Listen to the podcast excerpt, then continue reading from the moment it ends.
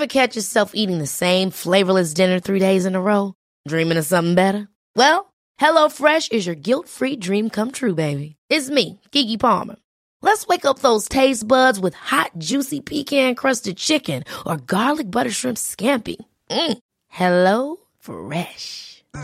Stop dreaming of all the delicious possibilities and dig in at HelloFresh.com. Let's get this dinner party started.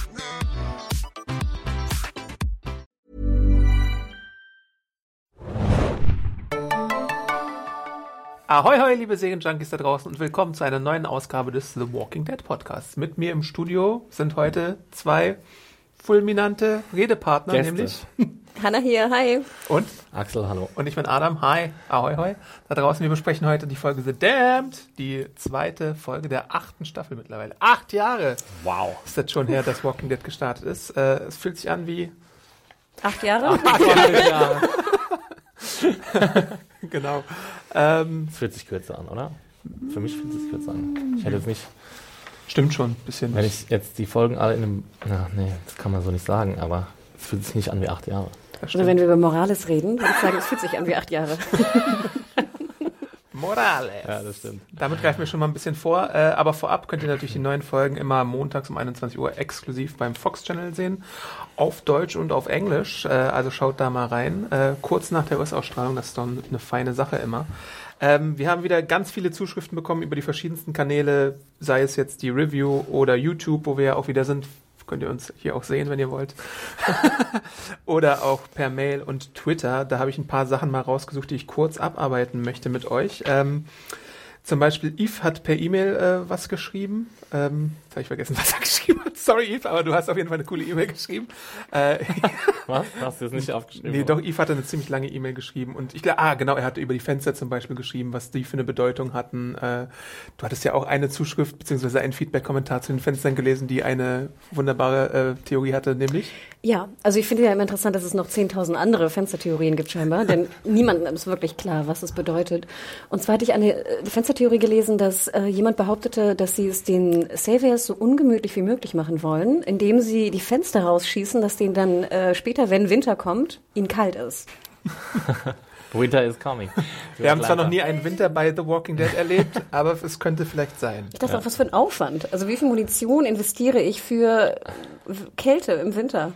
Eine andere ja, Das Theorie. ist schon ein bisschen weit hergeholt, würde ich sagen. Also ich habe es so verstanden, dass Ja. die, ähm, dass es da so Treppenhäuser vielleicht gibt hinter den Fenstern und dass die halt denken, dass sie dann, wenn sie auf die Fenster schießen, dann auf die Treppenhäuser schießen, wo die vielleicht durchflüchten oder so. Ja, das Das habe ich ja Gedanke in der da. letzten Episode gesagt, dass es in den Comics anders gelöst ist, dass da Sniper vielleicht postiert sind hinter den Fenstern und man die vielleicht nur nicht hier äh, erklärt bekommen hat. Hast du denn unsere tolle Theorie gehört, dass gerade Schuhputz Samstag ist und sie ihre Schuhe alle abgeben mussten zum Putzen und deswegen barfuß sind und somit nicht durch das Glas laufen können, die ganzen Saviors? Oder Rick und Co. sind einfach große Die Hard-Fans und, äh, Und liegen ist dann ohne Schuhe vor, die, vor das Ding getreten. Au, oder wie? au, au, Nee, au, Negan au. hatte Schuhe an und seine vier Kompagnons auch. Deswegen waren die da und alle anderen Saviors waren nicht zu sehen. Okay. Ja? Ich finde, das ist die Theorie, die am meisten Sinn macht. Eine andere Theorie war, glaube ich, einfach, dass die Sicherheit dadurch genommen wird, weil es dann weniger wohnlich auch ist für die Saviors, wenn die Fenster dann alle irgendwie eingeschossen sind. Also äh, Aber dann hängen die da irgendwelche Decken vor und gut ist. was auch Die haben doch immer. bestimmt einen Glaser dabei. Der hat jetzt den Deal seines Lebens bekommen, dass er neue Glas äh, Kriegt er wieder in der, in der Hackordnung weiter nach oben geschoben. Glasi McGlass, Joe. Und so ein Glasbläser. Hat mein Tante ja früher immer gesagt, ist dein Vater Glaser, wenn, wenn man vor der Glaswand, vor der Spiegelwand stand und ihm im Weg stand. Wir sagen das, wenn jemand bei uns vorm Fernseher ist in der Familie. Ah ja, sehr gut. Ist Ich habe das noch nie gesagt. Oder gehört. Aus dem Weg. äh, ja, genau. Also die Gläser beschäftigen uns weiterhin. Weitere Gläsertheorien an äh, podcast.segenjunkies.de. Jens hat uns nochmal daran erinnert, ähm, dass die Eule uns auch an Jessie, Ricks verflossene Freundin, erinnert, die ja damals eine Eulenskulptur gemacht hat und äh, die nicht fertig wurde, sondern von irgendwen umgeworfen wurde, entweder vom Agro-Ehemann oder von einem der Nervkinder. Äh, einfach nur als Erinnerung daran. Äh, Warum, warum erinnerst du mich an diesen Handlungsbogen? Ich wollte gerade sagen. Aber kurze Frage. Glauben die Autoren oder Macher der Serie wirklich, dass dann Leute sagen, ah, das ist Jessys Eule? Es gibt bestimmt Leute da draußen, Fans, die die Serie schon zehnmal gesehen haben und wissen, dass diese Eule gemeint ist. Hm, kann ich mir schon vorstellen. So, so Easter. Eggs gibt's doch immer irgendwie. Ja, aber dann nimm doch, irgendwelche, nimm doch irgendwelche Easter Eggs, die irgendwie auch ein bisschen Sinn machen, oder? Ja, soll das dann heißen, dass die Eule dort gestohlen wurde, oder wie? Nee, das ist einfach vielleicht nur, auch, auch eine Eule. dass Rick sich in seiner Traumvision, was auch immer es ist, daran erinnert, dass er ja mal eine Freundin namens Jessie hatte, die an so einer Skulptur Da könntest du auch zeigen, wer sich die Haare bürstet und denkt so, oh ja, sie war Friseurin. Never forget Jessie. sich versucht selbst die Haare zwischenhalten. Oh, wenn Jessie noch hier wäre, dann könnt, könnte sie es viel besser machen als ich. Ah ja, äh, der bei, der wird getriggert. Äh, der Sebo bei Twitter hatte noch eine äh, Sache, die ich nicht ganz verstanden hatte. Da müsste er es vielleicht nochmal elaborieren, weil ich glaube, er hat was missverstanden zu den Zeitlinien, weil ich glaube, wenn ich ihn nicht, also wenn ich ihn richtig verstanden habe, glaubt er, dass diese zweite Episode vor der ersten spielt. Das müsst du bitte nochmal klarstellen, weil äh, vielleicht spielst du auch nur auf den Rotaugen-Rick an, dessen Weg wir jetzt hier sehen mit Morales und sowas äh, in der Folge. Aber äh, ich kann mir nicht vorstellen, dass die Ereignisse aus, Staff aus Folge 2 vor den Ereignissen von Folge 1 spielen. Vielleicht meinte er das so, wie wir auch diese Theorie hatten, dass Rotaugen-Rick nach den Geschehnissen, die jetzt geschehen, passieren. Ja, ja, klar. Ne? Also das, vielleicht meinte er das, oder? Kann das sein? Ich hoffe, dass er das Weil das ja immer noch nach den Ereignissen, die jetzt in der zweiten sind. Mhm. Ja. Wir werden es sehen. Was, was war denn deine Theorie, Exi, zu Rotaugen-Rick? Ich habe mir da nicht allzu viel Gedanken gemacht. Aber Ah, du hast erkannt, dass Rotaugen-Rick ein dritter Rick ist? Ja, ich habe erkannt, dass es unterschiedliche Rigs sind, aber ja, ich, Ricktastic, Rick Venture. Ähm, nee, ich, ich, ja, ich war ein bisschen überfordert damit. Ähm, auch mit dieser Old Man Rick Sache. Aber das, ich fand da eng- einfach irgendwie das, ähm, die Maske wahnsinnig schlecht gemacht, Ja. ehrlich gesagt. Es ist schon erstaunlich, dass, dass es so gute Zombie-Masken gibt in der Serie, aber dann Ja. so schlechte Old-Age-Rick-Make-up-Sachen. Ja. Aber sollte die nicht vielleicht schlecht gemacht sein? Also, dass nur kann die Haare alt sind, oder? aber nicht die Augen und so? Weiß ich nicht. ja, aber was, also, was soll mir das sagen? Und dann die anderen sind alle normales Alter noch? Wir sind in einem Niemand ist- Traum. Ja, und Rick Ja. träumt sich schlechte Haare. Der hat Angst um seine Haare, wie jedermann. Also das, ist alles so ein bisschen halb äh, gar, was The Walking Dead da macht. Diese, diese ganzen Traumvisionen. Auch diese, in dieser Episode haben wir ja auch wieder solche, ähm, sind keine Traumvisionen, aber so eine, so eine Art musikalischer Zusammenschnitt, nenne ich es jetzt mal, von Close-Ups. So viele ja- Close-Ups. in Wo man ja auch nicht unbedingt weiß, also das ist immer so, ich glaube, da hat man immer so ein bisschen einen künstlerischen Anspruch, aber weiß nicht genau, was man damit anfangen soll und wie man die Geschichte damit vorantreiben soll. Ich glaube, das, das trifft sehr gut. Tatsächlich, ja. Man macht es halt einfach, weil man denkt, oh, wir sind jetzt im fancy Drama-Serienland und andere Serien machen es auch, aber man weiß halt nicht wirklich, wie man es machen soll. Das Gefühl hatte ich bei dieser Episode auch. Dann springen wir doch gleich mal zu äh, The Damned. Einer Episode mit unglaublich vielen Handlungssträngen, wenn man es mal so runterbricht. Ähm, vielleicht zu viele Handlungsstränge, weil ähm, ich bin ja etwas harscher auch mit dieser Folge umgegangen in meiner Review und ähm, vielleicht zu Recht. Ich glaube, ich habe danach, nachdem sie veröffentlicht war, auch mal so andere Stimmen online verfolgt und auch gesehen, ja, viele haben bemängelt, in, in was für eine Richtung das geht äh, und dass es vor allem eine Episode ist, auch in den Kommentaren wurde das geäußert, die sehr unklar war in ihrer Inszenierung. Äh, also vor allem, was so die Handlungsorte, die Trennung der Handlungsorte, die Trennung der Handlungshabenden auch ist. Also, dass, dass es da manchmal so Szenen gibt, wo die Übergänge einfach völlig unklar sind, oder? Ging es euch äh, auch so? Ich, ich habe total zu kämpfen gehabt. Ähm, also ich muss auch sagen, ich habe die erste Episode nicht mit sehr viel Aufmerksamkeit geguckt, deswegen habe ich halt gedacht, es liegt an mir, dass ich halt überhaupt keinen Überblick gerade habe, äh, wer was macht und wer wo ist. Ähm, und danach, also im Laufe der Folge wurde es ja ein bisschen klarer, aber auch noch nicht so wirklich klar. Ähm, und ich hatte furchtbare Probleme, dem allen zu folgen. Mag auch an mir persönlich liegen, keine Ahnung.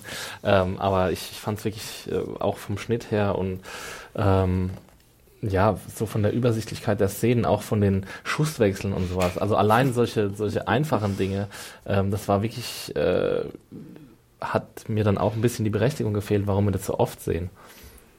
Ja. Du, Hanne? Äh, Ging mir ähnlich. Ich fand, das war ein einziges Geballer. Ja. Äh, wir haben am Anfang die Close-Ups gesehen, am Ende die Close-Ups und es gab zwei, fand ich, starke Szenen und der Rest war für mich Geballer. Und ich fragte Ja. mich die ganze Zeit, warum müssen wir das sehen? Und denken die Macher wirklich, wie auch schon in der ersten Folge von uns kritisiert, je verwirrender ich es zeige, umso mehr Anspruch habe ich.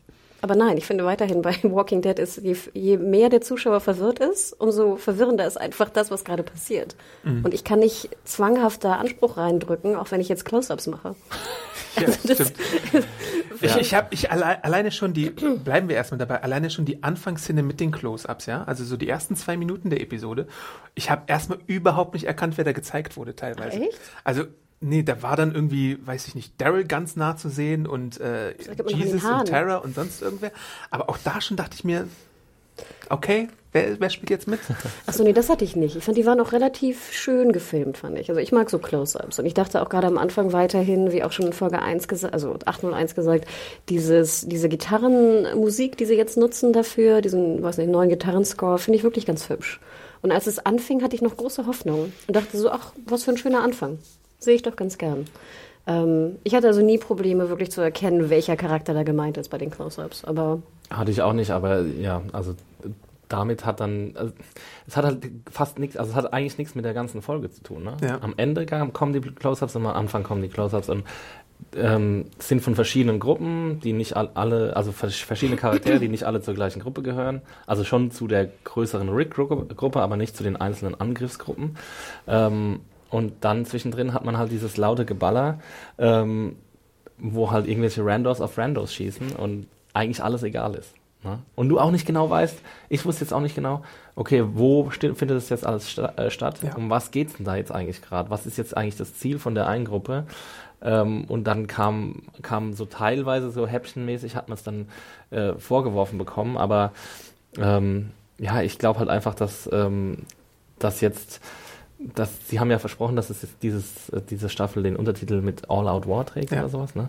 Und das ist, glaube ich, jetzt Ihre Vorstellung von All Out War, einfach, dass sich Leute irgendwie fünf Meter äh, voneinander gegenüberstehen und äh, abschießen gegenseitig. Ja, ich frage mich, ob wir den Plan überhaupt noch hören. Also in der letzten Folge sagten ja auch viele, viele äh, User, die uns auch geschrieben hatten, dass der Plan in der nächsten Folge erklärt wird. Ne? Also das Fenstergeballer wird aufgeklärt. So, jetzt haben wir es immer noch nicht aufgeklärt bekommen. Jetzt frage ich mich, wird uns noch eine, eine Erklärung folgen, warum wir die Fenster beschossen haben? Ich weiß es nicht. Ich glaube nicht. Ich, glaube das auch nicht. Wir erfahren zumindest mal, von wem die Schrift kommt, äh, auf, der, auf den Listen, die da abgehakt werden in der ersten Ich Episode. kann sie immer noch nicht lesen. Ich habe sie jetzt mal extra gefreezeframed und mir einen Screenshot gemacht, um sie mal zu lesen. Und? Ja, kann man schon lesen, aber ich meine, das ist wirklich eine kurze Szene, da muss man wirklich anhalten, um zu Ich sehen, habe auch was da steht. angehalten. Und ich fand die Grafik auch schon geil. Es war wieder so eine Grafik wie damals bei der Satellitenstation. Weißt du, so eine Gerade mit einer Kurve und dann so Männchen. Und ich glaube, Armory oder sowas ähnliches stand wieder drunter, Ja. oder? Wir können es ja mal kurz aufklären. Es, ist, es sind einfach so die Notizen und Malereien von Dwight, äh, der Rick und äh, Daryl in dem Fall sagt, wo es ein Munitionslager der Savior gibt und äh, wo sie da genau die Waffen finden können. Und dann gehen sie halt Stockwerk für Stockwerk hoch und kämpfen sich da durch und hoffen dann irgendwann Waffen zu finden, werden aber prinzipiell in deren Handlungsbogen, was Waffen angeht, ja nicht fündig, weil sie angegriffen werden. Beziehungsweise äh, Daryl geht erstmal da durch äh, so ein äh, so eine Zelle, die ihn an seinen Zellenaufenthalt erinnert und vielleicht auch ein bisschen an, das hat auch jemand kommentiert, an Merles Gefangenschaft in der ersten Staffel, weil da irgendwie so ein, äh, wie nennt man das, eine Handschelle an, an so einem, äh, Mhm. Das sieht so aus, Dings als hätte jemand da irgendwie, äh, hätte sich jemand befreit Genau. aus dieser Handschelle. Also Aber weil ja auch so ein nicht- bisschen Blut auf dem Boden ist. Aber es war nicht seine Zelle.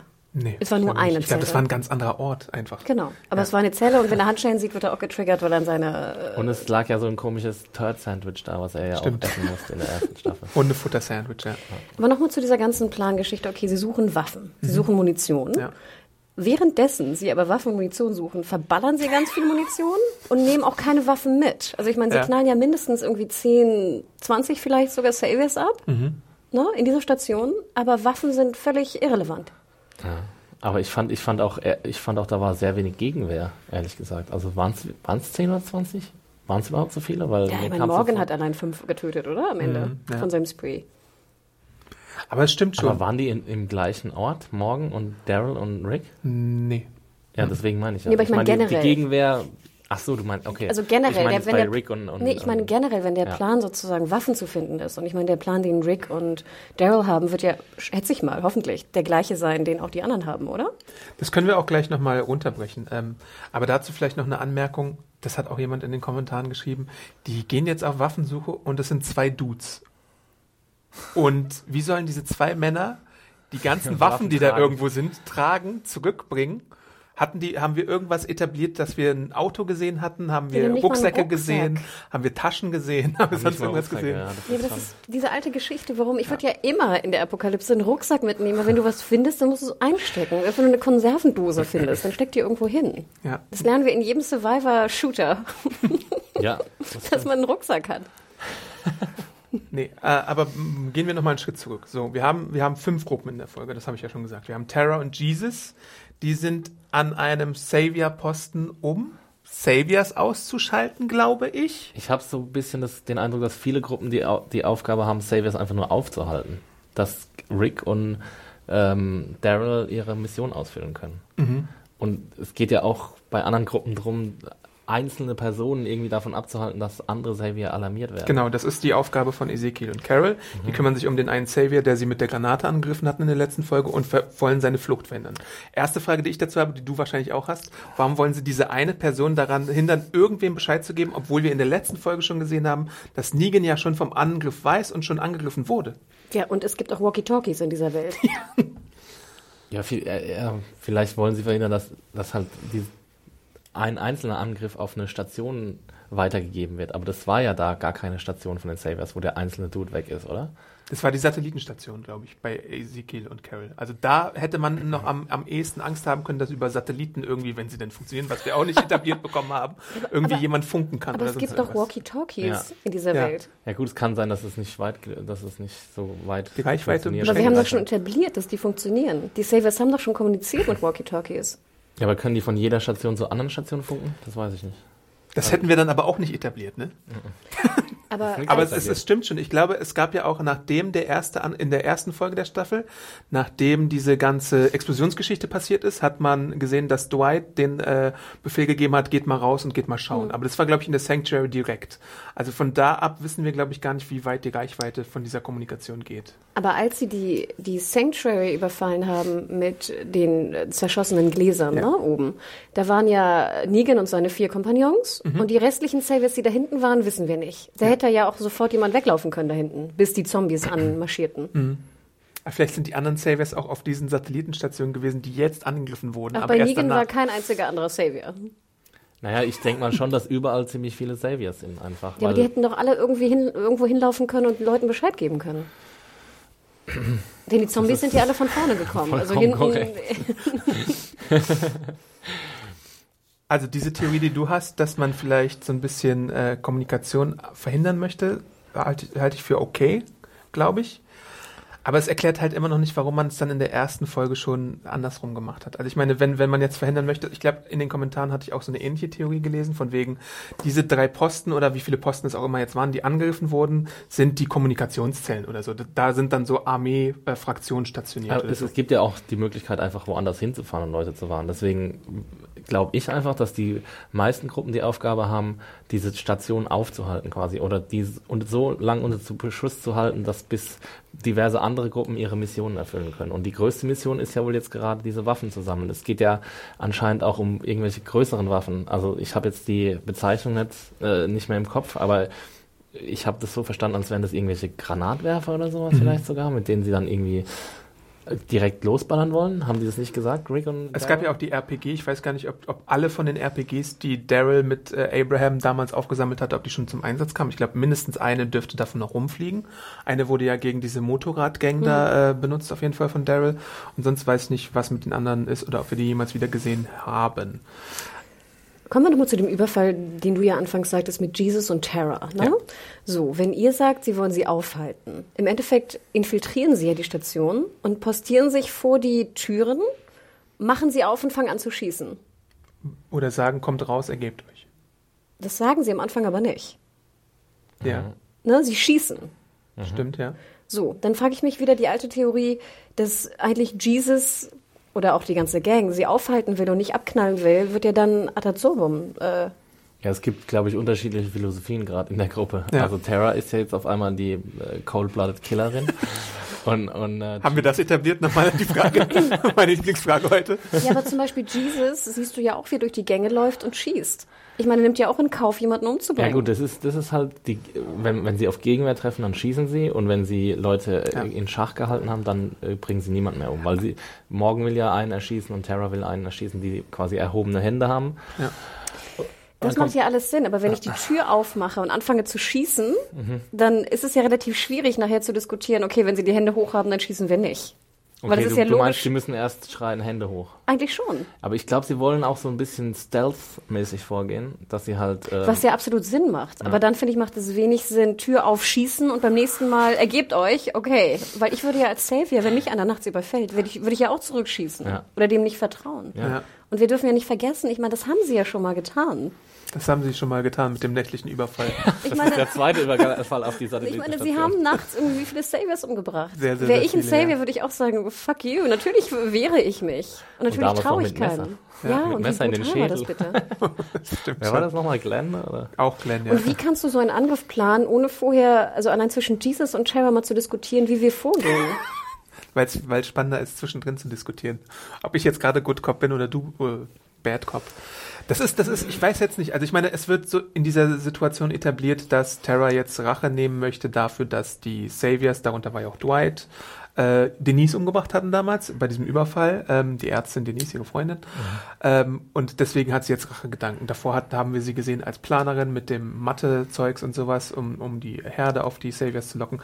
Aber ich weiß jetzt nicht, ob die Transis Transition, beziehungsweise Übergang, sage ich einfach Übergang, äh, so stringent war jetzt von, von dem Moment, äh, wo wir Terra als letztes gesehen haben, zu ihrer mörderischen Ader jetzt, die sie jetzt demonstriert. Während Jesus auch davor, glaube ich, schon manchmal tötungsbereiter war. Also ich meine, es ist, es ist, dieser, dieser Übergang ist nicht immer so ganz, ähm, Also bei Jesus würde ich es Ja.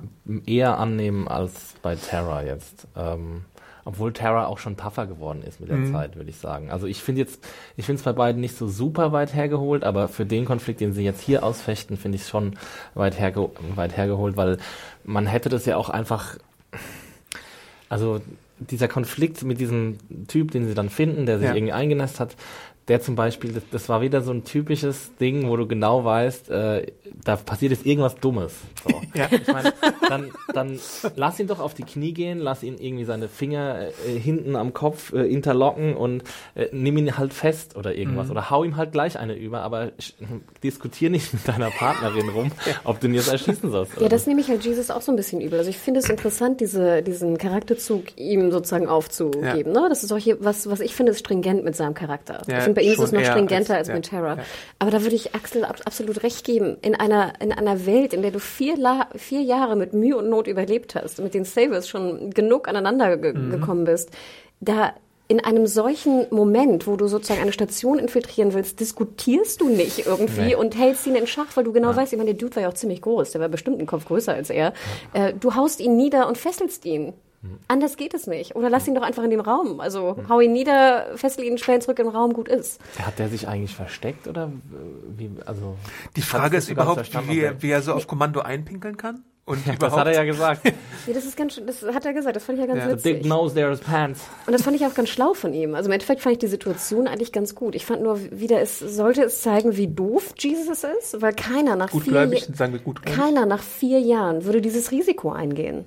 Das würdest du nicht machen, wenn du vier Jahre schon mit Mühe und Not überlebt hast in dieser Welt. Ich glaube, sie wollen halt auf Teufel komm raus diese Konflikte aufbauen, diese, ähm, diese moralischen Konflikte. Das ist auch meine These zu dieser Episode, dass die, die, die, der Schreibprozess dieser Episode wie folgt gelaufen ist. Wir haben fünf Ideen für Situationen im Krieg, lass uns die mal abarbeiten und lass uns dann die Charaktere drauf fropfen. Also wir haben Terra und Jesus, die jetzt diesen Konflikt mit den Kriegsgefangenen machen. Wir haben Daryl und Rick, die dann Munition machen und dann moralische Situationen haben. Dann haben wir auch natürlich den Flüchtigen, den man auf jeden Fall äh, einkassieren muss bei Ezekiel und bei äh, Carol. Und dann gab es noch die andere Situation, wie war es noch? Ach, Terminator Morgan, genau.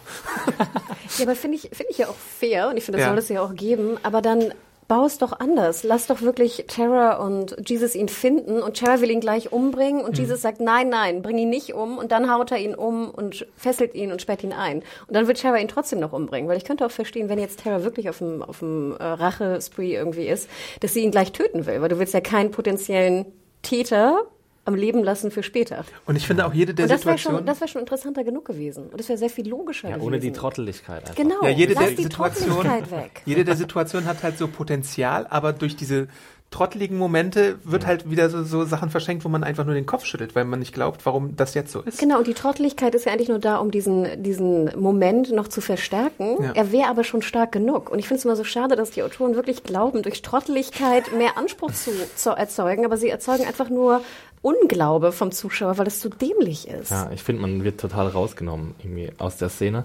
Und, ähm, und es ist auch nicht konsistent mit dem, was man sonst so in der Episode sieht, weil teilweise gehen sie ja wirklich mit so militärischer Präzision vor Ja. und verteilen Kopfschüsse so irgendwie zack, zack, irgendwie und mit, mit Schalldämpfern und allem. Und, ähm, und dann kommt halt wieder so eine Szene, wo sie halt irgendwie sich anstellen. Schieß übers Auto drüber, ich treffe alles. Und versteck dich hinter dem Tisch. Ja, äh, zur Terror und Jesus Gruppe gehört ja dann auch so ein bisschen, äh, wie ich es schon angewähnt, äh, erwähnt habe, äh, Terminator Morgan oder John Wick Morgan, wie manche ihn auch genannt haben, der dann halt so auf so einen Killing Spree auf einmal durchgeht und äh, der Überzeugung ist, dass er nicht sterben wird. Auch ein Zitat aus den Comics für eine andere Figur, äh, Ah, ja. aber hier nicht so wieder, wie in der letzten Woche schon erwähnt, nicht so cool rübergebracht wie im Comic. Aber lass uns doch mal die Szene auseinandernehmen. Er und seine zwei Dudes stehen vor der Tür ne? und versuchen dann zu schießen, werden aber Leute schießen auf sie. Jetzt frage ich mich, wurde morgen getroffen und wir sollen wirklich glauben, dass sein kleines, dünnes Roller-Derby-Panzerchen die Kugel aufgehalten hat? Oder ist er einfach nur nach hinten gefallen und ohnmächtig geworden? Was ist da passiert überhaupt? irgendein Streifschuss oder keine Ahnung. Ja, aber er hatte ja keine Verletzung irgendwo. Ja, man hat es nicht gesehen. Ich, also, man hat, Kamera ist ja jetzt nicht über seinen ganzen Körper gefilmt und. Also wir sollen glauben, er wurde verletzt und deswegen ist er umgefallen. Ja, oder hat er sich totgestellt? Ich, ich wurde auch nicht schlau aus der Szene. Ich dachte, ich dachte halt einfach, ähm, ja, er wurde jetzt halt irgendwie ohnmächtig und ist dann halt wieder aufgewacht. Und hat halt Glück gehabt, dass ihn niemand äh, nochmal einen Kopfschuss verpasst hat. oder? Was sind denn die Sachen, die wir als Roller Derby äh, Skate äh, Schutz bezeichnen in Wirklichkeit? Ist das irgendwie kugelsicheres Zeugs oder nicht? Ja, ich glaube nicht, weil ich denke, so eine kugelsichere Weste wiegt doch irgendwie 20, 30 Warum Kilo. tragen die und- das dann aber? Ja, das habe ich doch immer schon Ja, gefragt. das ist seit Einführung allem, des Kingdoms. Das ist so groß, das Ding, weißt du? Und da kann ist halt jeder ja auch so beißen. Wenn es so Riot Gear wäre oder so, die wir ja auch schon im Gefängnis hatten, aber das ist ja Das ist doch die nicht, oder? Diskussion, die wir immer schon hatten. ja, aber, ich glaube, das ist schon so, so ein bisschen below Riot Gear. Also danach sieht's mir aus. ja, aber es wird nie eine Kugel Nee, aufhalten. nee. Aber Never Riot ever. Gear hält ja auch keine Kugeln auf. Also ja, aber so deswegen, also du wirst, das wird keine Kugel aufhalten, diese kleine Platte Ich hatte, da. ich hatte mich bei der Morgensituation auch gefragt, hä, warum liegt der jetzt auf dem Boden? die, die tragen auch Knieschoner.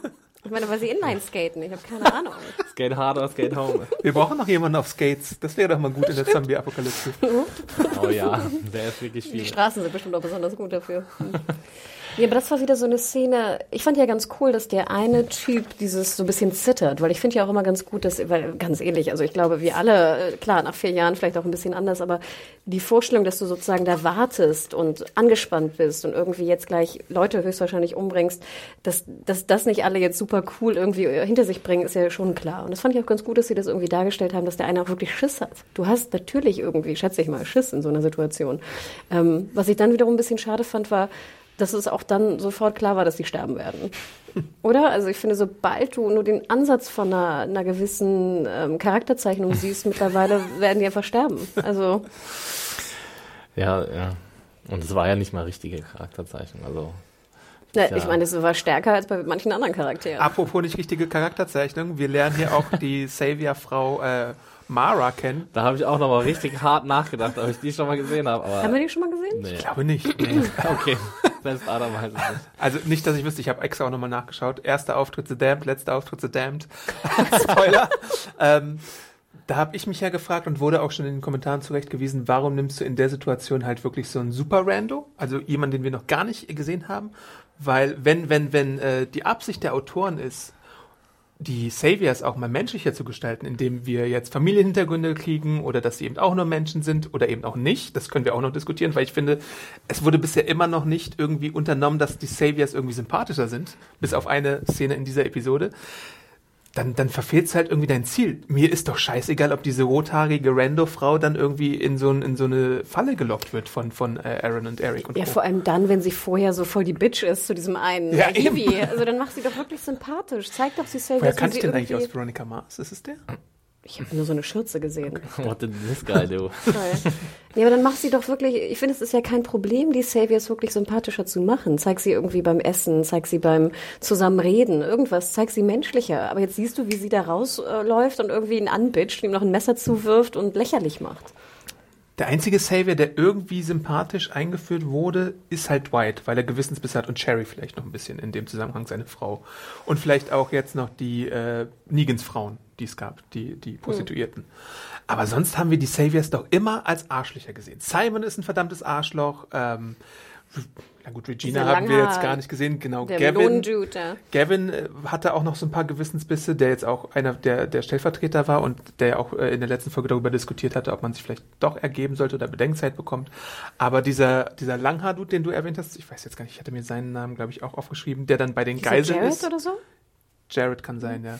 Der dann, der dann bei den Geiseln, die sich ergeben, äh, mit dabei ist, der war auch ein gewaltiges Arschloch und hat den Tod von mehreren Leuten auf jeden Fall verursacht. Also eigentlich wünscht man sich ja oder ist man als Zuschauer darauf trainiert, die Saviors zu hassen und einfach, dass sie Kanonenfutter sind. Und da- das, Ja, ist, das ist keine Leistung von, von den Autoren. Und das ist ja so schade, weil wir ja auch gemerkt haben in Serien, dass gerade so, so Kämpfe, wie jetzt auch bei Game of Thrones, muss man ja leider sagen, ist so, eine, so, eine, so ein Kampf besonders spannend ist, wenn man für beide Seiten ist. Oder gar nicht so sehr, wenn diese Gut- und Böse-Unterteilung halt ein bisschen aufgebrochen wird. Und ich finde gerade, man hätte wirklich genug Zeit gehabt, auch jetzt beim Rumgeballer, verzichte einfach vier Minuten auf Rumgeballer und zeig sie nur ein bisschen bei irgendwie normalen Tätigkeiten. Und schon wäre es, finde ich, emotional, hätte es besser funktioniert. Man hätte ja eigentlich auch diese ganze Szene weglassen können. Also diese, äh, wir stehen fünf Meter voneinander entfernt und ballern Randos ab. Also da sterben jetzt, da stirbt, stirbt jetzt diese Rando-Savior-Frau, die wir ähm, diese Episode erst kennengelernt haben und vielleicht Eric, ne? Ja, was sollte diese ganze Szene eigentlich? Ja, genau. Was, ich meine, sie hätten, noch, hätte eine, sie hätten können. auch zwei Granaten dahin werfen können. Ich meine, und dass es dann jetzt ein Trick ist, die so lange zu beballern, bis die Toten zu Zombies werden und die dann auffressen. Fressen. Ich meine, Plan. das kann ja auch sein, dass die, also warum, warum lassen die sich sofort von Zombies auffressen? Das, die kennen doch auch Zombies, die wissen doch auch, dass man Ja. denen einfach nur einen Kopfschuss Ja, vor allem, das kann dir ja auch passieren. Wenn bei dir einer Ja, stirbt, genau. dann hast du das gleiche Problem. Allem bitte auch da draußen, Boller. Ich weiß, du bist irgendwie wieder auf geheimer Mission. Aber ganz ehrlich, wenn ich da jetzt so, ein, so eine Platte vor mein Auto mache und mich dahinter verstecke, kann ich doch trotzdem getroffen werden, oder? Also ich meine, die sehen mich zwar schwieriger und können schlechter zielen, aber du wirst doch hinter einem Tisch und in einem Auto wirst du doch getroffen von einer Maschinenpistole. ich glaube, selbst wenn man eine Kevlar-Platte hätte, wäre das wahrscheinlich kein hundertprozentiger Schutz für Nein, irgendwas. und deswegen frage ich mich immer, wie riskant bitte damit fünf Autos vorzufahren, da diese Billo-Platten vorzukriegen. Genau, und zu denken, dass ich dahinter geschützt bin. Aber du hattest auch noch einen anderen Twitter-Rant zu, äh, zu dem Waffenthema, nämlich? Ja, also wie gesagt, ich habe ja nicht so viel Ahnung von Waffen, aber ich habe ja auch schon mal geschossen mit solchen Waffen, die da äh, zu sehen sind. Und äh, jeder weiß ja, wie schwer die sind. Und jeder weiß auch, was für einen, einen Rückschlag äh, so eine Maschinenpistole hat. Also ich glaube, wir haben keine Bundis hier, aber ich war auch nicht beim Bund. Aber was mich immer stört, und ich, ich bin jetzt wirklich kein Waffennah, aber ich, ich stelle mir vor, und so wurde es uns auch beigebracht damals, dass du natürlich diese, diese Maschinenpistole sehr tief in deine Schulter drücken musst, weil das einfach so einen krassen Rückschlag hat. Das ist wirklich, also das, du kriegst auch teilweise blaue Flecken davon, wenn du sie nicht richtig randrückst, weil das halt einfach extrem schwer ist und extrem Rückschlag Ich wollte gibt. gerade sagen, sie selbst wiegt doch auch schon mal einiges. Ja, oder? total. Das nicht- ist, also ganz ehrlich damit, also das ist wirklich schwer. Und dann frage ich mich immer, keiner würde doch A, sie schräg legen. Doch ne? in der Hood schon. So, also diese übliche schräg. Eric schon. Ready to pop the question? The jewelers at BlueNile.com have got sparkle down to a science with beautiful lab grown diamonds worthy of your most brilliant moments. Their lab grown diamonds are independently graded and guaranteed identical to natural diamonds, and they're ready to ship to your door. Go to BlueNile.com and use promo code LISTEN to get $50 off your purchase of $500 or more. That's code LISTEN at BlueNile.com for $50 off. BlueNile.com code LISTEN. Und dann sozusagen auch noch den, den Lauf hinten sozusagen so über meine Schulter ranlegen, weil du genau weißt, wenn du abdrückst, wahrscheinlich fliegt es sofort, weißt du, nach hinten Schulterbruch. weg. Ja, also erstmal tut es wahnsinnig weh und zweitens fliegt wahrscheinlich das Ding weg. Also wenn du hinten keinen, ne, keinen Halt hast. Und ganz ehrlich, ich fand, das war früher doch immer, hatte ich in Erinnerung, dass eigentlich immer bei solchen Serien so Militärberater sind irgendwie oder Consultants, die irgendwie sagen, so geht ihr mit Waffen um, so geht ihr mit dem Schwert um oder ich weiß nicht was. Und jetzt habe ich das Gefühl, dass da keiner mehr ist. Ja, also in der Folge ist es mir auch eklatant aufgefallen, vor allem wegen Eric, äh, der, na gut, da gibt's die Ausrede, er ist Zivilist und weiß, er ist halt nicht trainiert. Dann lass ihn zu Haus. Ja, aber sie haben doch Waffentraining und alles, Rosita und keine Ahnung. Die hat doch die ganze Zeit den Leuten beigebracht, wie man das macht. Das Ich stimmt. Was Das machen die entkräftet ganzen das auch Tage in. Alexandria? Ja. dann lass ihn zu Haus. Wenn er das, damit nicht umgehen kann, lass ihn zu Haus. Aber er wollte doch endlich mal seinen Teil zu der Verteidigung irgendwie äh, beitragen. Riskant. Dann hast du wieder einen Zombie bei dir in den eigenen Reihen, wenn er stirbt. Und dazu kommt halt auch noch in dem Fall, ähm, ich verte- hab's ja auch in der Vergangenheit schon öfter mal verteidigt in The Walking Dead. Aber Eric, Aber jetzt ist Schluss. Eric ist, ist, ist leider kein Charakter. Also ich meine, wir haben ihn irgendwann mal, als Alexandria eingeführt wurde, gesehen. Wir haben ihn mit Daryl gesehen, wie sie so Spaghetti gegessen haben, glaube ich. Wie Aaron und Eric Daryl mal ihr Motorrad gezeigt haben, dann zusammen ein bisschen geschraubt haben. Und dann ist er irgendwie in drei anderen Episoden aufgetreten. Aber sonst wissen wir über Eric eigentlich nix so richtig. Und jetzt sollen wir äh, irgendwie mitfiebern. Das gleiche gilt fast auch für Aaron, der halt ein bisschen öfter mal aufgetreten ist und der auch mit Rick auf dieser Mission war und alles. Aber leider ist da kein emotionaler Impact dabei, wenn es einem von den beiden schlecht geht. Das ist einfach nur dämlich, weil wir auch sehen, in welcher Gefahr, welche Gefahr sich Aaron bringt, um jetzt Eric zu schützen. Also das macht einfach überhaupt keinen Sinn. Es macht keinen Sinn. Und es, wie du schon sagst, man ist eher aufgeregt und aufgebracht über diese, diese komische Taktik der Serie, statt jetzt emotional mitfiebern zu können. Es funktioniert nicht, Leute. Dann lasst es doch einfach. Ja, die, also der Cast ist einfach zu groß, würde ich auch sagen. Ähm, Na, wir führen hier noch ein paar neue ein. ja, Weil nicht, weil er nicht groß genug ist. so. Leute, das Walking Dead Boot ist voll so langsam. Und äh, da ist halt einfach kein Platz mehr für so, so Character Arcs. Aber ich finde, nochmal, dieses Rumgeballere, kürzt doch einfach die Ballerszenen Ja, in fünf bitte. Minuten. Ich- ich find und- das auch furchtbar Und gib langweilig, Aaron ehrlich und. Eric einfach fünf Minuten. Oder gib drei Minuten den beiden und zwei Minuten Tara und Jesus. Und schon hättest du sehr viel mehr drin gehabt in der Folge. Ich verstehe es manchmal nicht so ganz. Also es ist nicht nur langweilig, sondern auch äh, ziemlich schlecht inszeniert. Ich fand so, wenn, wenn die getroffenen Runden gefallen sind, das sah aus wie so eine Laienspielgruppe, wo, wo irgendwie, okay, du musst jetzt tot spielen und so, oh! Was mich immer störte, war dann, dass dann hinter denen, es sah immer so aus, als ob die dahinter stehen und schießen, als ob sie so aufeinander schießen. Weißt du, weil du es irgendwie in einen Shot bringen Ja, ja. wolltest. Ja, genau. Und wir verstecken uns hinter einem Auto. Und nochmal die Frage da draußen. Welches Auto schützt mich vor Patronen? Die Glasscheibe schützt. Das ist ein Funfact, den niemand kennt. Aber die Glasscheibe. Ich finde einer der, Ja, was- der wenigen Serien, die, eine der wenigen Serien, die das wirklich sehr, sehr äh, eindringlich und gut dargestellt haben, so ein zerschossenes Auto war Breaking Bad in der Ozymandias-Folge, ähm, wo es den riesigen Shootout gibt und wo man wirklich gesehen hat, was eigentlich mit einem Auto passiert. Wo, so durchge wo das Ja. Licht noch so durchfällt, oder? äh, weiß ich nicht genau, aber du hast halt wirklich gesehen, was mit einem Auto passiert, wenn es beschossen wird mit schwerem Geschütz und dass da halt nichts mehr, nicht mehr viel übrig ist so davon. Ja, bitte, jemand, der Ahnung von Waffen hat da draußen, bitte schreibt uns. Was, wie halten Sie die Waffen? Halten sie richtig oder nicht? Und was schützt mich vor Waffen? Und was ist diese, diese, äh, hält dieses Roller Derby Ding uns vor, vor Waffen? äh, wir haben noch Derby. Ganz wenig gesprochen über Ezekiel und Carol. Ähm, wo ich mich auch, wo ich leider auch sagen muss, dass Carol wieder so ein bisschen zu kurz gekommen ist, weil diesmal geht's in, in deren kleinem Arc geht's so ein bisschen darum, dass äh, Ezekiel gute Mienen zum bösen Spiel macht und halt die ganze Zeit äh, großartig schauspielert, von wegen, ja, ich bin der große Feldherr, ich, ich äh, äh, motiviere euch in die äh, Schlacht zu ziehen und ihr braucht keine Angst zu haben, weil wenn wir die eine Schlacht gewinnen, gewinnen wir die nächste Schlacht und, und so weiter. Und ich äh, tue die ganze Zeit so, als hätte ich gar keine Angst vor diesem Krieg. Aber in Wirklichkeit wissen wir ja alle, dass Ezekiel immer nur so eine Maske trägt und das für sein Volk macht. Alleine den, den Ansatz fand ich eigentlich wieder ganz cool, muss ich sagen. Ähm, aber die, die Tatsache, dass sie halt die ganze Zeit dieser einen Person nachgerannt sind, die irgendwen warnen soll, das hat sich mir halt auch nicht so richtig äh, erschlossen, was das sollte. Und ich frage mich auch, ob sich Carol die ganze Zeit ähm, eine Bemerkung zu Ezekiels Schauspiel verkniffen hat. Da, ich glaube, sie wollte die ganze Zeit eigentlich sagen, ja, okay, das kannst du ja glauben, aber irgendwann äh, strapazierst du es auch über. Ja, ihr Blick hat es so ein bisschen gesagt. Ne? Also ich finde auch, dass sie so ein bisschen den Glauben an ihn zu verlieren beginnt momentan. Also so zumindest hat ihre ihr Minenspiel mir das so nahegelegt. Ich dachte, Carol denkt das gleiche wie ich. Das wissen wir doch schon. Also wir wissen doch so. schon, dass Ezekiel spielt. Wir wissen, dass er immer relativ positiv ist. Und natürlich musst du als Anführer irgendwie auch der Motivator sein. Wenn er sagen würde, oh, das klappt sowieso nicht, wird das auch nicht funktionieren. also das weiß ja jeder, dass du irgendwie motivieren musst und jetzt irgendwie gerade bei so einem Krieg musst du, jetzt ziehen wir den Krieg und alles ist gut. Und deswegen dachte ich die ganze Zeit, sie dreht die Augen und denkt so, ach, das wissen wir doch schon. Was du mir gerade erzählst, wissen wir schon. Aber seine Botschaft ist ja auch, dass man keinen einzigen verlieren soll in dieser Schlacht. Ne? Und ich meine, wenn du, wenn du das schon als, als ähm, als Anspruch hast. als Anspruch hast, genau, dann kannst du ja eigentlich nur enttäuscht werden, weil irgendwer wird da wahrscheinlich beim Krieg immer draufgehen. Ja, ich meine, ein Krieg ist halt scheiße. Also ich meine, das weiß er ja, Ja. auch. Ja. Er wollte ja auch anfangs gar nicht in den Krieg. Er wollte ja stimmt. eigentlich den Status quo so behalten. Und deswegen finde ich es eigentlich ganz gut, weil es zeigt für mich auch, dass er eigentlich ein ganz guter Anführer ist. Okay, er ist vielleicht nicht unbedingt hundertprozentig für diese Entscheidung. Die Entscheidung wurde aber gefällt und jetzt steht er dazu. Und jetzt versucht er alles, um das irgendwie durchzuziehen. Was die, die Sinnhaftigkeit dieser Verfolgung dieser einen Person darstellt, Crazy Town.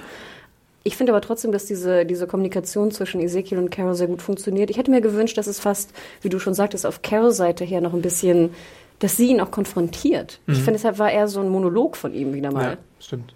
Von etwas, was wir schon kannten. Ja, das hat ein bisschen gefehlt, so ein bisschen der Gegenwind von, Ca äh, von Carol, weil sie ja auch eigentlich jemand ist, der total ähm, eine starke Meinung hat zu allem und auch sehr erfahren ist und auch sehr äh, fähig ist und so. Das ist ein bisschen schade, dass die gerade so ein bisschen zu kurz kommt und immer nur ihm hinterher rennt. Vielleicht ist sie verliebt. Das war ja sowieso schon meine Theorie, als sie da. Fände ich ja gut. Ja. Also ich finde es nicht gut, wenn der Charakter dann dadurch nachlässt, aber ich fände potenziell gut, wenn Carol und Ezekiel zusammenkämen. Ich finde, das wäre ein tolles Paar. Im Endeffekt kommt dann halt äh, Shiva, weil jemand sie holt und äh, attackiert dann den Flüchtigen. Aber es ist doch trotzdem so, ich habe schon richtig verstanden, dass dann trotzdem irgendwie ein Funkspruch rausgeht und eigentlich ihre ganze Mission so Soldat James Ryans-esque umsonst war, oder? Ja, Ja, gut. genau. Siehst du, dann haben sie es wieder so geklöppelt im Drehbuch, Aber wo- dass es der Tiger diese jetzt Zufälle her? gibt.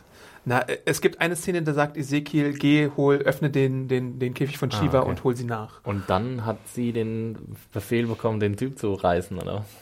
Das wird nicht Das ist erklärt. immer so geil. Shiva weiß ganz genau, wen sie Ja, angreifen nee, die muss. scheint wie so ferngesteuert zu sein. Irgendwie. Sie geht immer genau zu den Leuten, die irgendwie die richtigen sind. Ich mag ja Shiva ganz gerne, aber ich finde die, die Szene, die war ja diesmal wirklich in der Distanz so.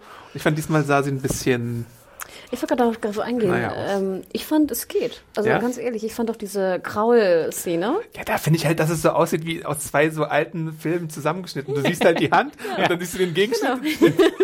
Ja, die Hand ist halt kein Meter im Fell oder so. Ja, das ist halt nee, irgendwie so, so obendrauf. Wo ich dann ja auch mich wieder frage, war das jetzt nötig? Also wieder die alte Frage, wenn ich es nicht gut darstellen kann. Dann lass es einfach.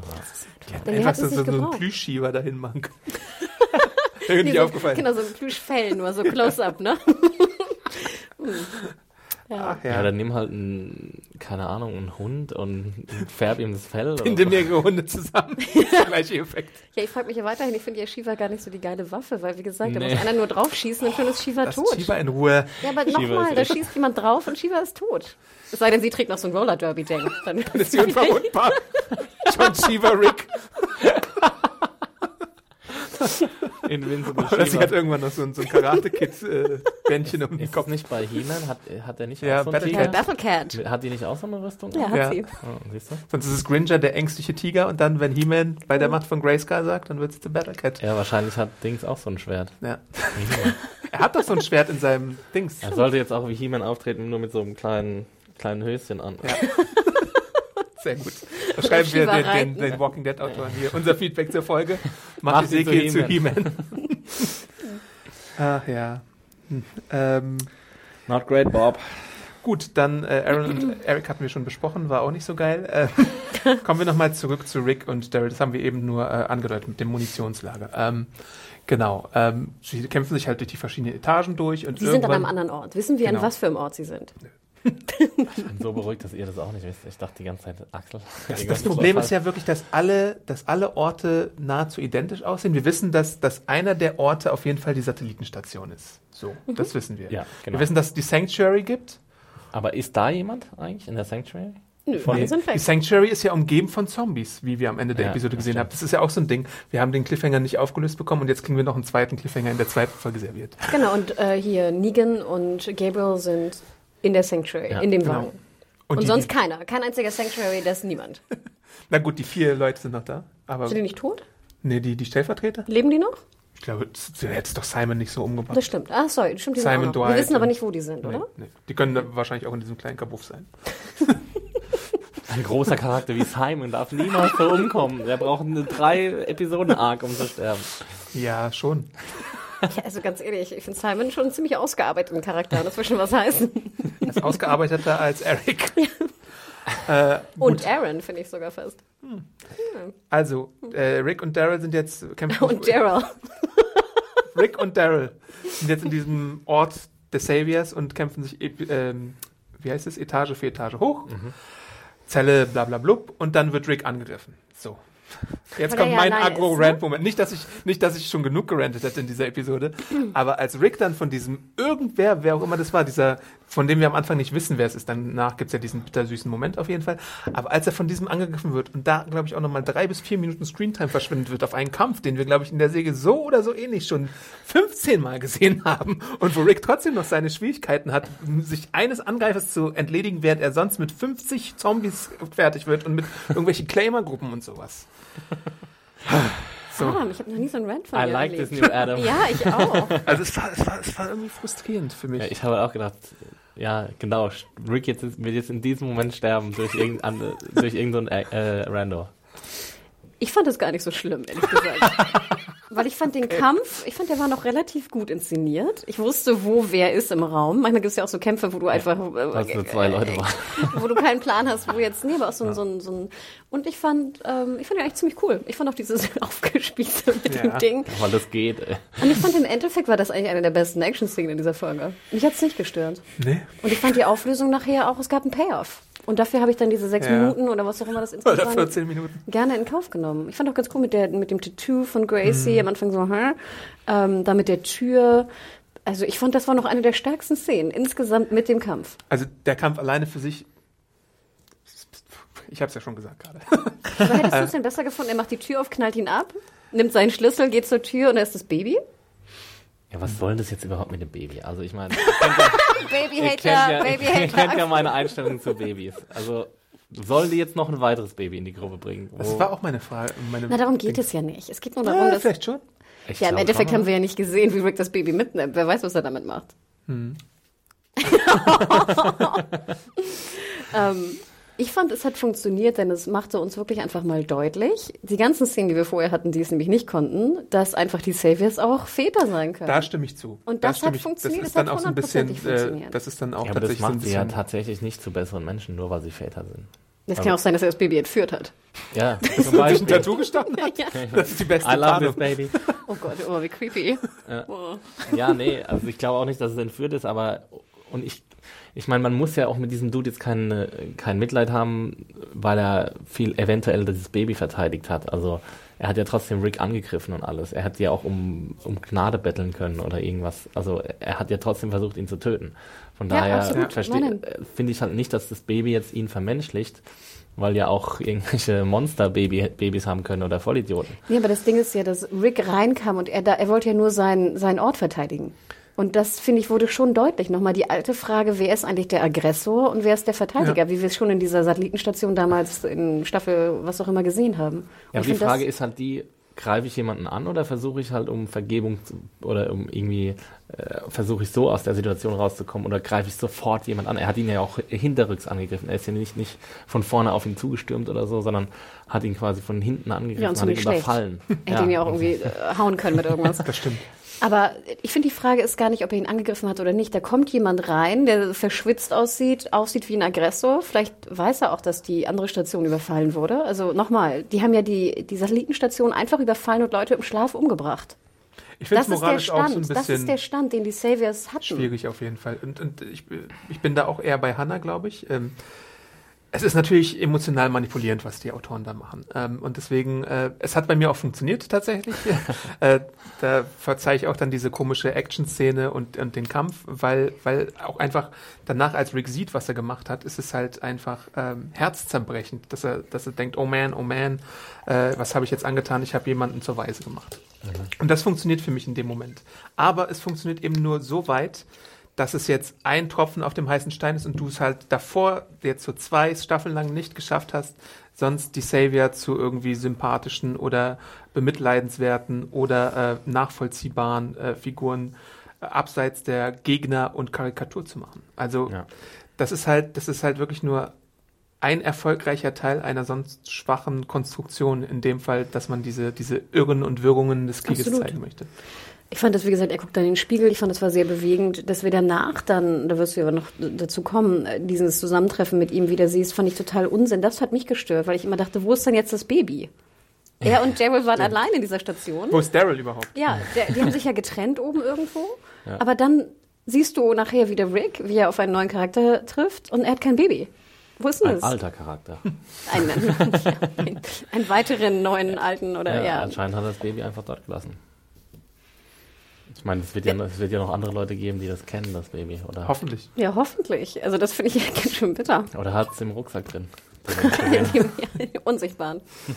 So, so ein Babybjörn hinten noch, den wir nicht sehen.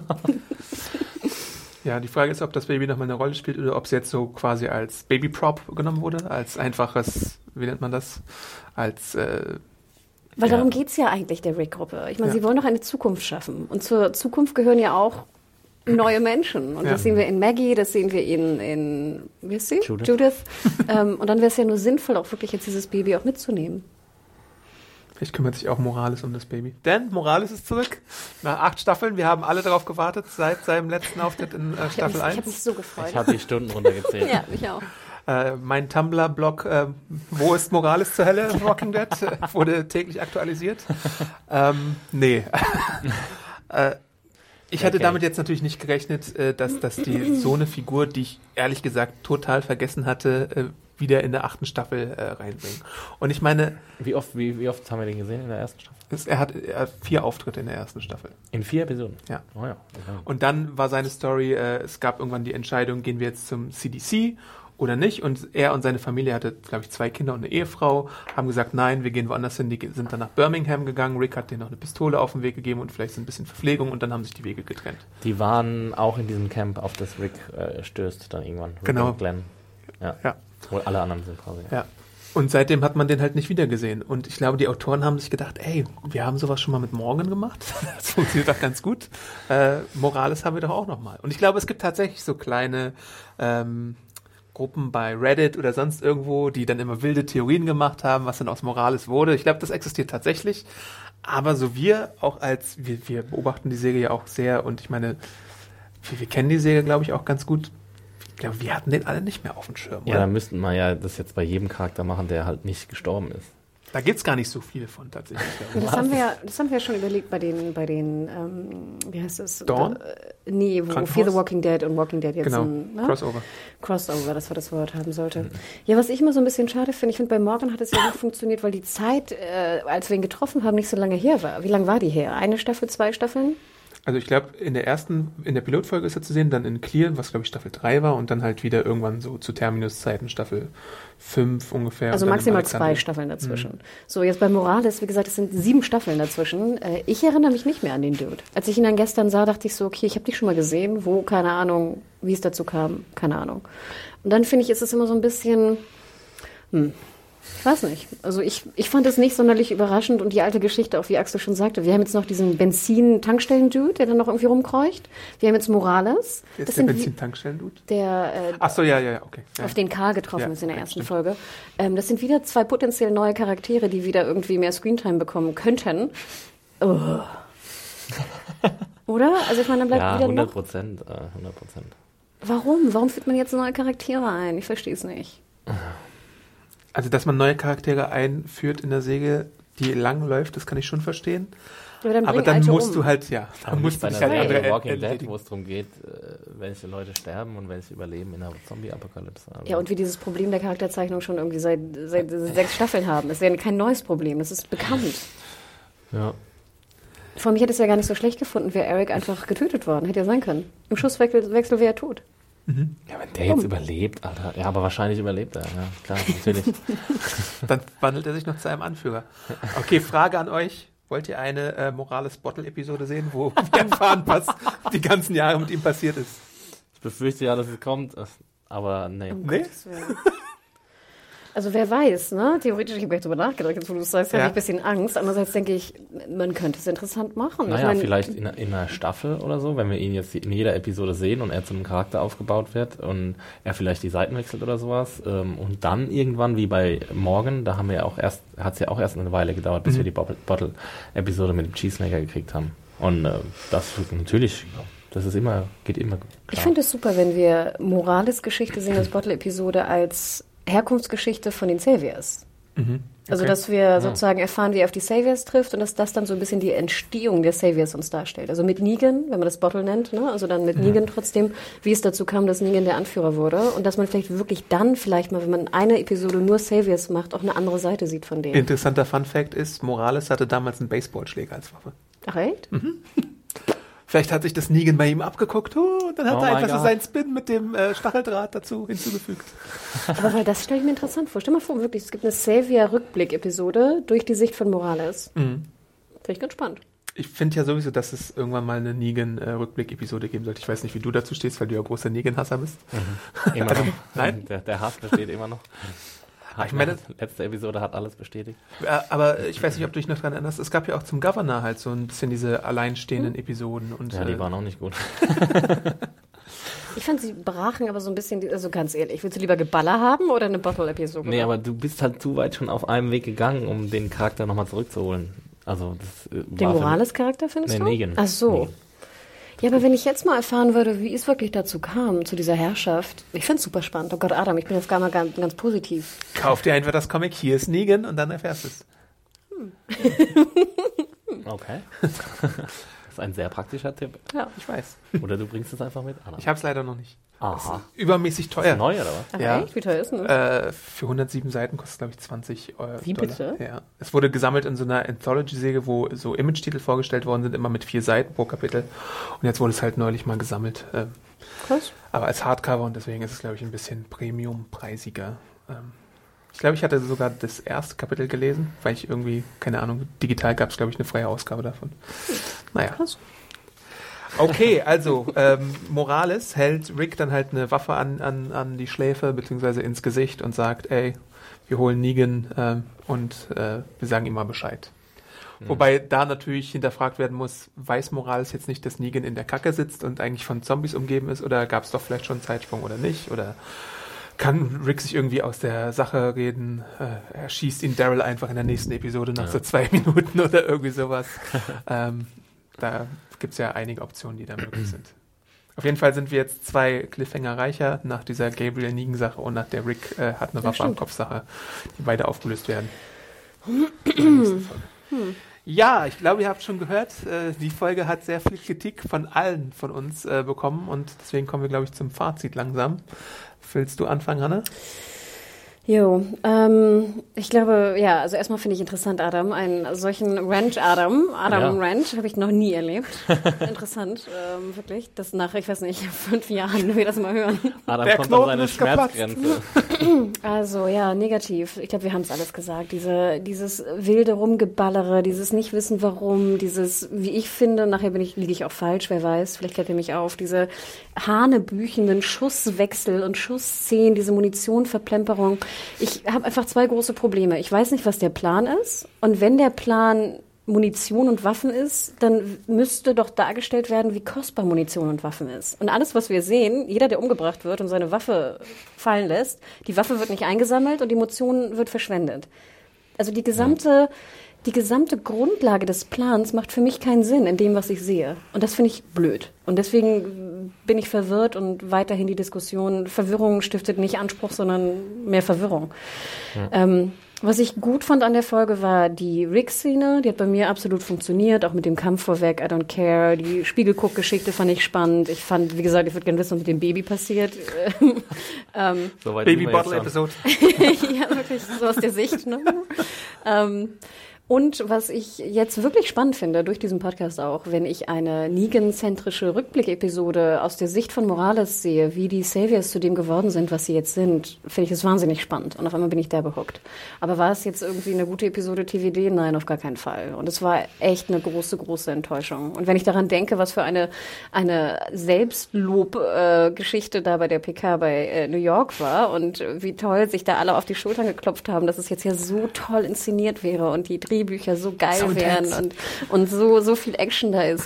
Da, also, mh, ich bin, ich bin verwirrt. Ich bin verwirrt, dass sie, dass sie das gemacht haben jetzt in der achten Staffel. Ich, ich bin wirklich ein bisschen verwirrt. Gerade weil es auch, wie Axel schon angedeutet hatte, echt technische Probleme gab in dieser Folge. Sei es was Schnitt anging, sei es was die Inszenierung von Action-Szenen anging. Ähm, das war einfach nicht gut gemacht. Es tut mir leid, rein auf technischer Sicht. Und ich fand eigentlich immer das ist etwas, was du gut beheben kannst. Aber Axel. Mm, Ich fand einen gu richtig guten Shot drin, um, um mal was zu Positives zu Ein gutes sagen. Frame. Und das war, als Rick so im Gegenlicht durch so einen Gang gegangen ist und du hast ihn nur als Silhouette gesehen Mhm. mit seinem Gewehr in der Hand und das sah richtig, richtig gut aus. Da habe ich mir gedacht, das war ein richtig geiler Shot. Und ich fand toll, dass du am Gang sahst, dass es Rick war. Ja. Weil er so diese eingeknickten, Genau. du sahst sofort, dass es Ricks Gang war. Ja. Also das war ein sehr schöner Shot. Ähm, der Rest der Episode war leider nicht so schön. Äh, ich wundere mich da auch immer drüber bei so Pressesachen ähm, und finde es auch eher ärgerlich, wenn man dann immer hört, so ja, es ist alles total geil und toll und ich verstehe, dass es zum Job gehört, aber ich frage mich, ob, ob sich die Leute dann abends noch irgendwie im Spiegel anschauen können, weil, also ich weiß nicht, ob sie die Folgen gesehen haben oder nicht, aber man kann das ja jetzt nicht also ich weiß nicht, ob es jetzt die Leute gibt, die das jetzt irgendwie total toll finden, was da alles passiert. Wahrscheinlich gibt es genug äh, Walking Dead Fans, äh, die es total toll finden. Äh, ich gehöre nicht dazu. Ich fand es auch sehr, sehr unübersichtlich und habe mich während der Folge die ganze Zeit gefragt, ob es an mir liegt oder an den Drehbüchern und an der Inszenierung. Aber Bei der Folge auf jeden Fall äh, an der Folge. an- Bei allen anderen lag es an dir. Ähm, aber hat mir nicht gut gefallen. Äh, viel zu aufgeblähter Cast momentan. Ähm, zu wenige. Und diese ganze Moral, äh, dieses ganze Herumreiten auf den moralischen Dilemma, Tar, das äh, funktioniert meiner Meinung nach nicht, weil wir einfach auch nicht klar wissen, wer jetzt gerade in welchem Camp ist und wer jetzt gerade der Killer ist und wer jetzt gerade irgendwie der Engel ist. Ähm, und ja, ich glaube, man müsste irgendwie so ein bisschen alles wieder reduzieren äh, auf kleinere Gruppen, ähm, auf weniger Protagonisten und ein bisschen mehr so auf den Prozess gehen, wie das bei Breaking Bad immer war. Ich habe sonst das zweite Mal, ich Breaking Bad erwähnt hatte, aber Breaking Bad hat immer so toll gemacht, aus so kleinen Vorgängen halt eine ganze Episode zu machen und, äh, und, und das auch noch unterhaltsam zu machen. Und hier wird einfach immer nur gezeigt, ähm, wird halt ein Angriff gezeigt, aber nicht wie die Vorbereitung ist, die einzelnen Angriffsschritte, wie die gemacht werden und und, und ich glaube, das zu sehen wäre interessanter gewesen als einfach nur dieses Geballer, weil das Geballer ist einfach wahnsinnig langweilig. Fand ich auch in der ersten Episode schon wahnsinnig langweilig. Ja, eine wahnsinnig schwierige Episode auf jeden Fall. Ihr habt schon sehr viele Kritikpunkte erwähnt. Ich habe auch ganz viele in der Review, glaube ich, genannt. Fehlende Übersichtlichkeit, der Schnitt, äh, die äh, Handlungsorte, die verwirrend waren. Ähm, und insgesamt frage ich mich auch, wenn jetzt irgendwann nach vier Episoden, nach acht Episoden herauskommt, dass alles doch ein großer Plan war. Das macht ja nicht so eine Episode wie die jetzige Wett. Also, wenn ich dann irgendwann erfahre, aha, das war alles irgendwie, das, das war ein super cleverer Plan, dann waren die Episoden davor trotzdem scheiße, wenn sie schlecht exekutiert waren. Und, und da kann auch dann so, so ein geiler Twist, wenn er denn überhaupt folgen sollte, was man ja auch bezweifeln kann, äh, äh, nichts mehr retten. Also, das ist gerade ein bisschen schade, dass, dass das so eine Entwicklung hier nimmt, die, die einfach äh, Verwirrung stiftet, die vielleicht auch ein bisschen zu selbstverliebt in so Callbacks ist, gerade tatsächlich. Also Morales ja auch und in der hundertsten Episode ja auch schon dieses Bicycle Girl und hast du nicht gesehen und äh, Shots, die dann irgendwie kreiert werden aus der ersten Episode. Also vielleicht ein bisschen weniger auf die eigene äh, Seriengeschichte referenzieren und mehr auf, auf äh, soweit man es denn in der Zombie-Serie machen kann, auf Logik halt gehen, auf, auf eine eigene interne Logik. Wenn, wenn du schon mal Regeln etabliert hast, dann halte dich bitte auch daran.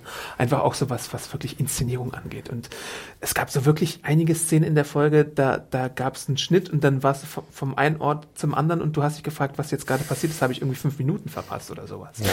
ähm, das ist leider diesmal nicht so gut gelungen und deswegen äh, für mich auf jeden Fall inszenatorisch ist es das ist die richtige Ja. Variante? Für mich ein Tiefpunkt von, von der Staffel und von, von der bisherigen Serie wahrscheinlich. Ähm, und jetzt dieser Doppelcliffhanger, ich weiß gerade nicht so richtig. Äh, Ich, ich würde es gerne wieder besser finden, aber es, der An Einstieg hat es mir nicht leicht gemacht. Und ich weiß nicht, ob es zusammenhängt und ob man darauf Rückschlüsse ziehen kann. Ich glaube fast nicht. Aber man kann ja auch sehen, es gibt jetzt gerade World Series und Football und die Quoten waren jetzt in der aktuellen Episode auf einem Tiefstand seit fünf Jahren. Also ich glaube, neun Millionen Zuschauer haben geguckt, ein Rating von 4,0 oder so. Das hatte man jetzt seit, Immer seit noch lächerlich gut. das ist wirklich lächerlich gut noch, aber trotzdem so, so geringe Zahlen hatte The Walking Dead jetzt schon lange nicht mehr. Und da muss man sich vielleicht auch mal äh, fragen, woran das liegen könnte. Oder das, das finde ich auch noch eine spannende Diskussion. Das haben wir, glaube ich, auch schon in der letzten Folge diskutiert. Ähm, dieser, dieser eingeschlagene Weg rund um Negan, äh, wie lange kann man das noch aufrechterhalten? Einfach mit der Figur, mit dem Konflikt, äh, wie lange wird man den noch auswälzen? Ist, ist es irgendwann mal Zeit für einen klaren Schnitt oder wie macht man daraus irgendwie noch was? Weil, dass die Serie weitergehen wird, steht, glaube ich, fest und vielleicht noch so zwei Staffeln bestimmt mindestens. Aber irgendwie muss da, glaube ich, ein bisschen frischer Wind auch rein. Und ich meine, der Krieg ist ja jetzt ein gutes Mittel, um da irgendwann mal einen Cut zu machen, aber äh, lieber früher vielleicht als später tatsächlich gerade. Sehr gerne. Ja, äh, ihr könnt uns natürlich mitteilen, ob ihr ähnlicher Meinung seid, ob ihr auch so harsche Kritik äh, äußern würdet. Das habt ihr auch fleißig schon unter den Kommentaren gemacht. Aber wenn ihr es uns persönlich auch nochmal mitteilen wollt, gerne an äh, podcast.segenjunkies.de auf Mailwege oder äh, Twitter natürlich. Könnt ihr uns gerne antworten. Habt ihr auch schon in der Folge äh, gemacht, wieder mit dem Schussverhalten der einzelnen Leute. Äh, wo findet man euch auf Twitter? Genau, Waffenliebhaber, bitte schreibt mir. Aber hm, hm. Nur These wegen guns are made for walking. At Nur wegen Waffenexperten, Waffenthemen. Experten, nennen wir es mal so. zeigt Hannah eure Gunshow. Ähm, ja, gerne natürlich per Mail, ne? podcast.serienjunkies.de oder natürlich via Twitter, Insta und Co. at mediahore, M-E-D-I-A-W-H-O-R-E. Und dich, Axel? Ja, Twitter und Insta, ähm, äh, oh Gott, Max Stilecht. so lange nicht mehr angesagt, ja, Max Stilecht. Ich bin awesome Arndt bei Twitter und Instagram. Folgt mir für Foodpics und sowas. und natürlich auch für Walking Dead Input. Und ich möchte auch nochmal darauf hinweisen, weil mich ganz viele Leute auch immer bei Instagram äh, gefragt haben, ob ich denn nicht mal ein bisschen mehr aus dem Comic-Nähkästchen plaudern könnte. Ich habe äh, am Wochenende einen Artikel äh, zu den Traumvisionen, Träumen und überhaupt geschrieben, der ein bisschen mehr aufs Comic Bezug nimmt, aber sehr äh, harte Spoiler auch drin hat. Also wirklich nur lesen, wenn ihr wissen wollt, was im Comic passiert. Ansonsten ähm, Genau, da findet ihr dann ein paar Antworten dazu vielleicht, wobei es nicht heißt, dass das dann auch in der Serie passieren muss, aber einfach nur mal so, um zu sehen, was, was der Comic da anzubieten hat. Und vielleicht mache ich das äh, auch nochmal zu anderen Gelegenheiten, also einfach da auch nochmal Feedback hinterlassen. Ansonsten äh, die aktuelle The Walking Dead Folge seht ihr immer um 21 Uhr, äh, am Montag bei Fox exklusiv, Deutsch oder Englisch. Schaut euch da äh, eure favorisierte Version einfach an und äh, dann hören wir uns, glaube ich, nächste Woche wieder mit einer frischen Besprechung zu The Walking Dead. Bis dann. Yes. Ciao. Tschüssi.